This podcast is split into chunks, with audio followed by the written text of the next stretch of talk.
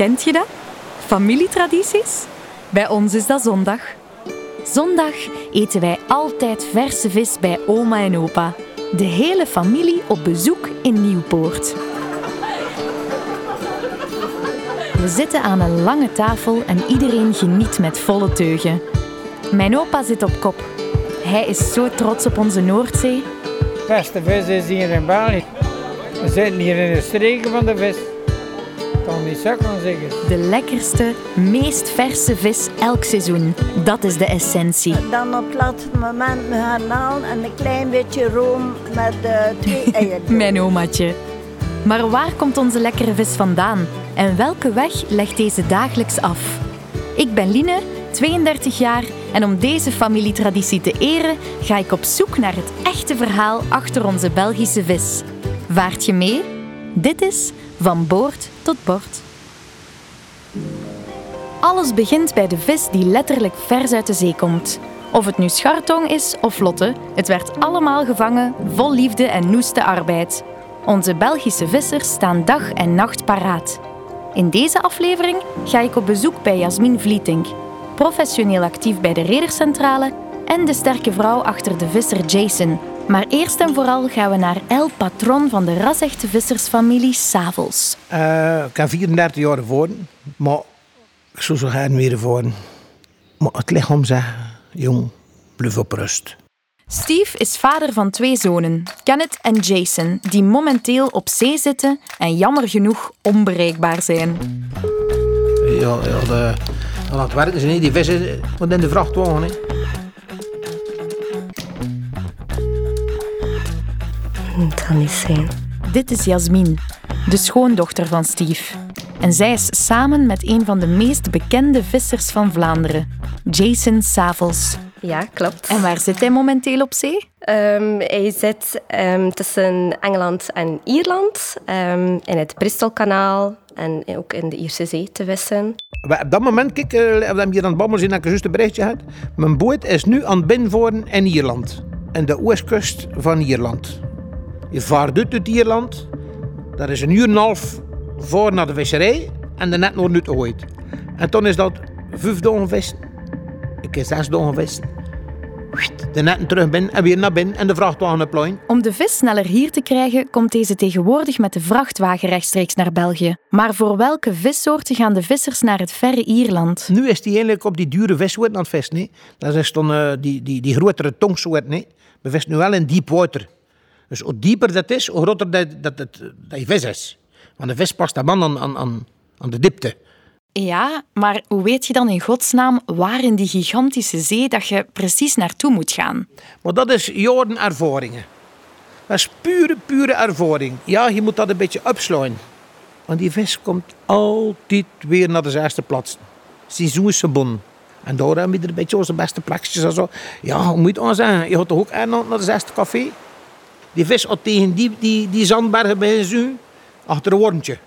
Hé? Dat is, ja, de, de, de bodem is zo wispeltuur. Dat is, ja, je hebt klittengrond. Je hebt, je hebt zandgrond. Je hebt, je hebt steengrond. Ja, maar dat, kun je, dat moet je leren. Dat moet je gewoon leren.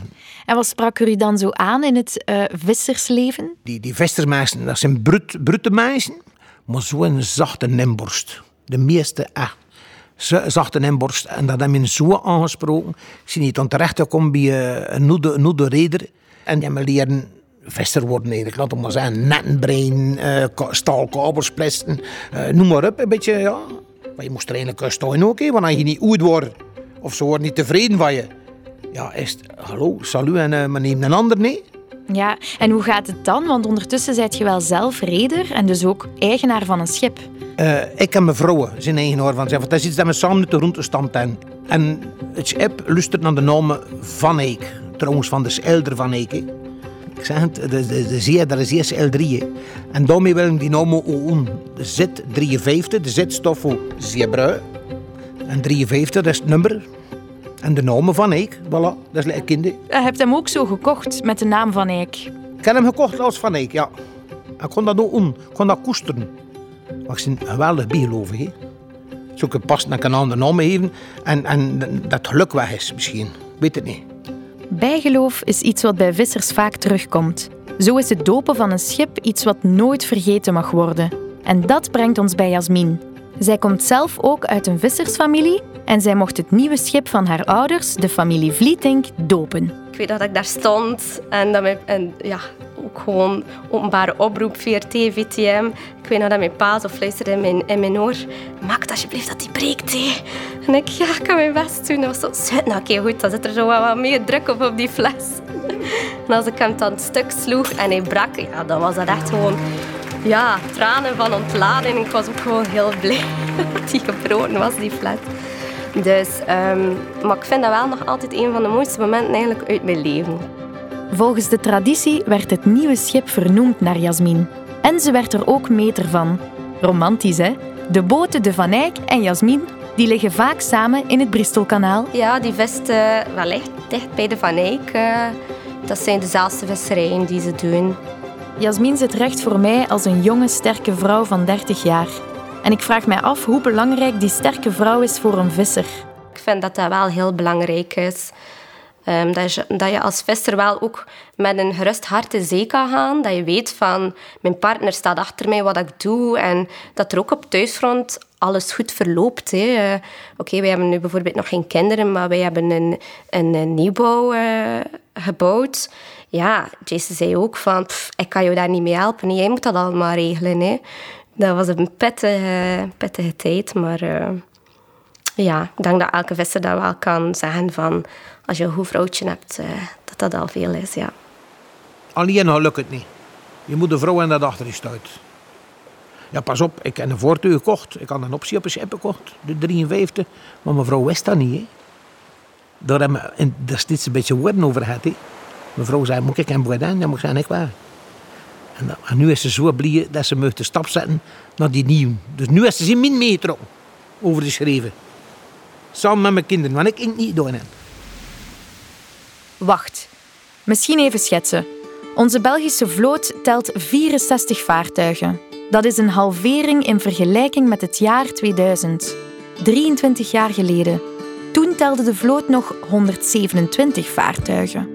Ja, ik ben soms wel een beetje bezorgd naar de toekomst toe. Want allee, wij, wij zitten nu met een, ja, inderdaad, de oude generatie. Hè, zo de leeftijd van mijn papa. Ook in, in, bij de vissers zelf. Hè. Maar uiteraard is dat een heel fysieke, zware beroep. Dus um, meestal ja, stoppen ze toch wel aan de 40ste, 50ste. Er zijn er echt die nu, nog, die nu nog doordoen. Maar als die groep wegvalt, dan zitten we eigenlijk wel met een gigantische bemanningsproblematiek. En ik vind dat eigenlijk heel jammer. En soms vind ik dat ook niet echt te begrijpen waarom dat die sector niet, niet aanslaat eigenlijk bij de jongere generatie. Ik vind dat een prachtig beroep. Um, ja, hij zit, hij zit bezig met de natuur. Ik vind vis is zo'n prachtig primair product ook. Um, het is avontuurlijk. Um, het is niet moeilijk om erin te geraken. Je moet niet per se naar de visserijschool gaan zijn. Je moet eigenlijk... Allez, je kunt zelf... In onze sector hebben we dat nu kunnen bekomen, dat je kunt meegaan als observant. Je moet daar wel een klein cursusje veiligheid voor gevolgd hebben. Maar je kunt mee als observant voor je te zien van... Vind ik dat eigenlijk wel tof? Wil ik dat proberen of niet? Want uiteindelijk, um, om echt visser te te kunnen worden, moet je dan een basic safety opleiding volgen. Uh, en dan ben je matroos. En dan kun je zelf wel opwerken via cursussen, via de VD, VDAB en via vaartuigen te bekomen. Kun je zelf dan wel gaan opwerken naar een roerhanger en dan motorist, stuurman, sepper uiteindelijk. Hè. Um, dus het is niet zodanig moeilijk om in onze sector binnen te geraken eigenlijk. Ah ja, want hoe ben jij dan in de visserswereld terechtgekomen? Want als ik het goed begrijp, dan, dan ben je erin geboren. Jouw ouders hebben een rederij. Je werkt ondertussen in de Redercentrale, die de belangen van alle reders vertegenwoordigt. Dat is hier in Oostende. Is dat iets wat je al altijd wilde doen? Heb al altijd gezegd als kind dat ik nooit, maar nooit, ik had dat gezworen tegen mijn pa, dat ik nooit met de visser wou samen zijn. Dat ik er ook nooit wou in werken. Want ik dacht ook van, alleen, ja, mijn, mama zit ook in het bedrijf. Dus ik zei van, dat is continu werken, je hebt nooit rust. Ja, de visserij is afhankelijk van zoveel verschillende factoren. Op vakantie gaan, dat kenden wij niet echt hoor. Op vakantie gaan, ja. Je moet er altijd zijn voor dat schip. Maar ja, uiteindelijk dan tijdens mijn masteropleiding ja, wou ik toch wel graag stage doen in de racecentrale. Achter mijn papa zijn rug ben ik dan eigenlijk gaan spreken met de directeur. Nu mijn baas. Hè. Omdat ik niet zo via via... Ik wou niet dat mijn pa dat regelde voor mij. Ik wou dat zelf kunnen regelen. En uiteindelijk waren ze zeer tevreden van mijn stage en hebben ze mij dan een job aangeboden. En Jason, ja. Jason zat al enkele jaren echt enorm veel moeite te doen om met mij een keer op date te gaan. Maar ik wou dat echt niet. Ik kende hem ook totaal niet. En ik dacht, alleen een visser. Hij is twee jaar jonger ook dan mij. Ik dat is niks voor mij. En hij is ook heel ja, aanwezig. Dus ik dacht, oh, zo'n druk persoon. En nee. Het was eigenlijk dan... ehm, ja, mijn mama die zei van... Maar ja, ik zie ik jou toch altijd wel lachen als hij een berichtje kreeg van Jason. Allee, hij doet dat toch gewoon een keer. En mijn broer was eigenlijk ook wat kotsbeu.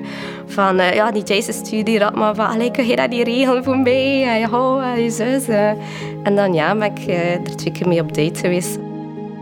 Ja, ik was eigenlijk direct verkocht. Eh, ik had nog nooit zo'n toffe date gehad. En ja, ik vind dat gewoon zo'n positieve mens ook. En zo'n hardwerkende persoon ook.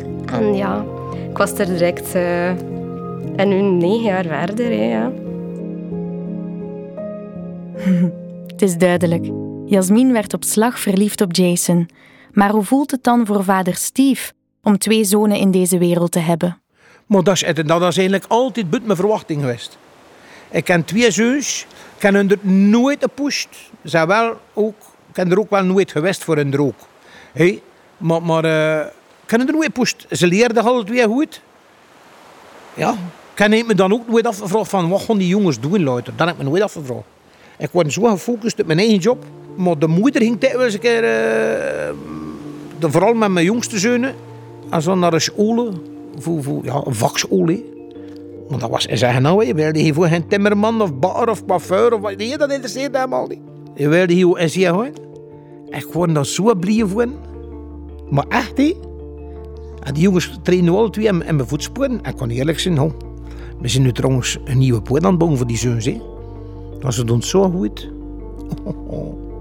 Ik ben blij, ik er echt vier op. Vier. Steve kijkt met glinsterende ogen naar de foto's van zijn zonen.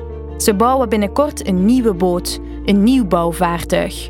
Op dit moment telt de Belgische vloot zes nieuwbouwvaartuigen. En de nieuwe Van Eyck wordt de zevende. Dat is een grote investering, aangezien één schip gemakkelijk 8 miljoen euro kan kosten. Het is een grote uitgave, maar wel eentje die nodig is. Ik vraag hem welke de grootste verschillen zijn tussen de oude en de nieuwe schepen. Eén soort vismethode zie je een beetje gevangen als een leeuw in een kooi. Nu hebben we de traditionele boomkor, dus met die net net een beetje zweven over de grond. Maar toen gaan we met de borden gevest. Er zijn enkel en alleen twee deuren en op de grond staan en daar hangt een net aan. En dat net kunnen we sturen van, we gaan nu een keer vesten, twee meter boven de grond, drie meter. Ze zien, op die dieptemeter zien we waar dat die vis zit. En we kunnen ons net daar kunnen een beetje... Ja, het klinkt al simpel en gemakkelijk en doen, maar het is niet zo simpel. En de boot zelf dan, qua technologie? Ja, de machinekamer is natuurlijk wel een grote verantwoordelijkheid voor de motorist. Want het staat zodanig veel in geworden. Vroeger was het een motor en een uitmotor. Hij heeft dat eten en drinken en alles blijft draaien. Maar nu komt er daar zoveel bij te kijken. Men maakt naar zijn eigen nis, naar zijn water. Eh, je kunt al zo gek niet meer bedenken. Tot, eh, ze doen zij hun eigen was. Dat staat er ook in die machinekamer. De wasmachine, droogkassen, alles kan stuk aan. Maar alles moet even vermakt worden. Hè.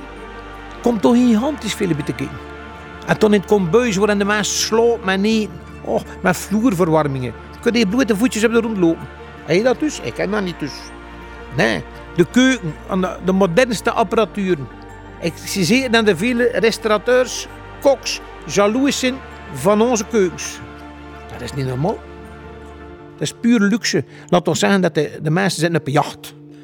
Dat hard werken, dat hoort er niet meer bij. Vroeger aan stalen meisjes en ook de.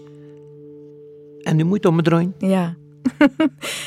Steve, ik zou nog uren naar u kunnen luisteren, maar ik moet ergens mijn vragen afronden. Ik heb alleen nog één klein vraagje. Wat is uw lievelingsvis? Let nu kun ik zo genieten van de pladijs. Waarom kun je ervan genieten? Omdat ze dik zijn.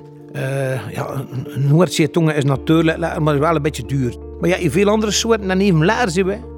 Die grijze dorade, dat is echt top. Terwijl we richting de imposante poorten van zijn loods lopen, vraag ik hem nog snel hoe vers de vis van mijn oma is.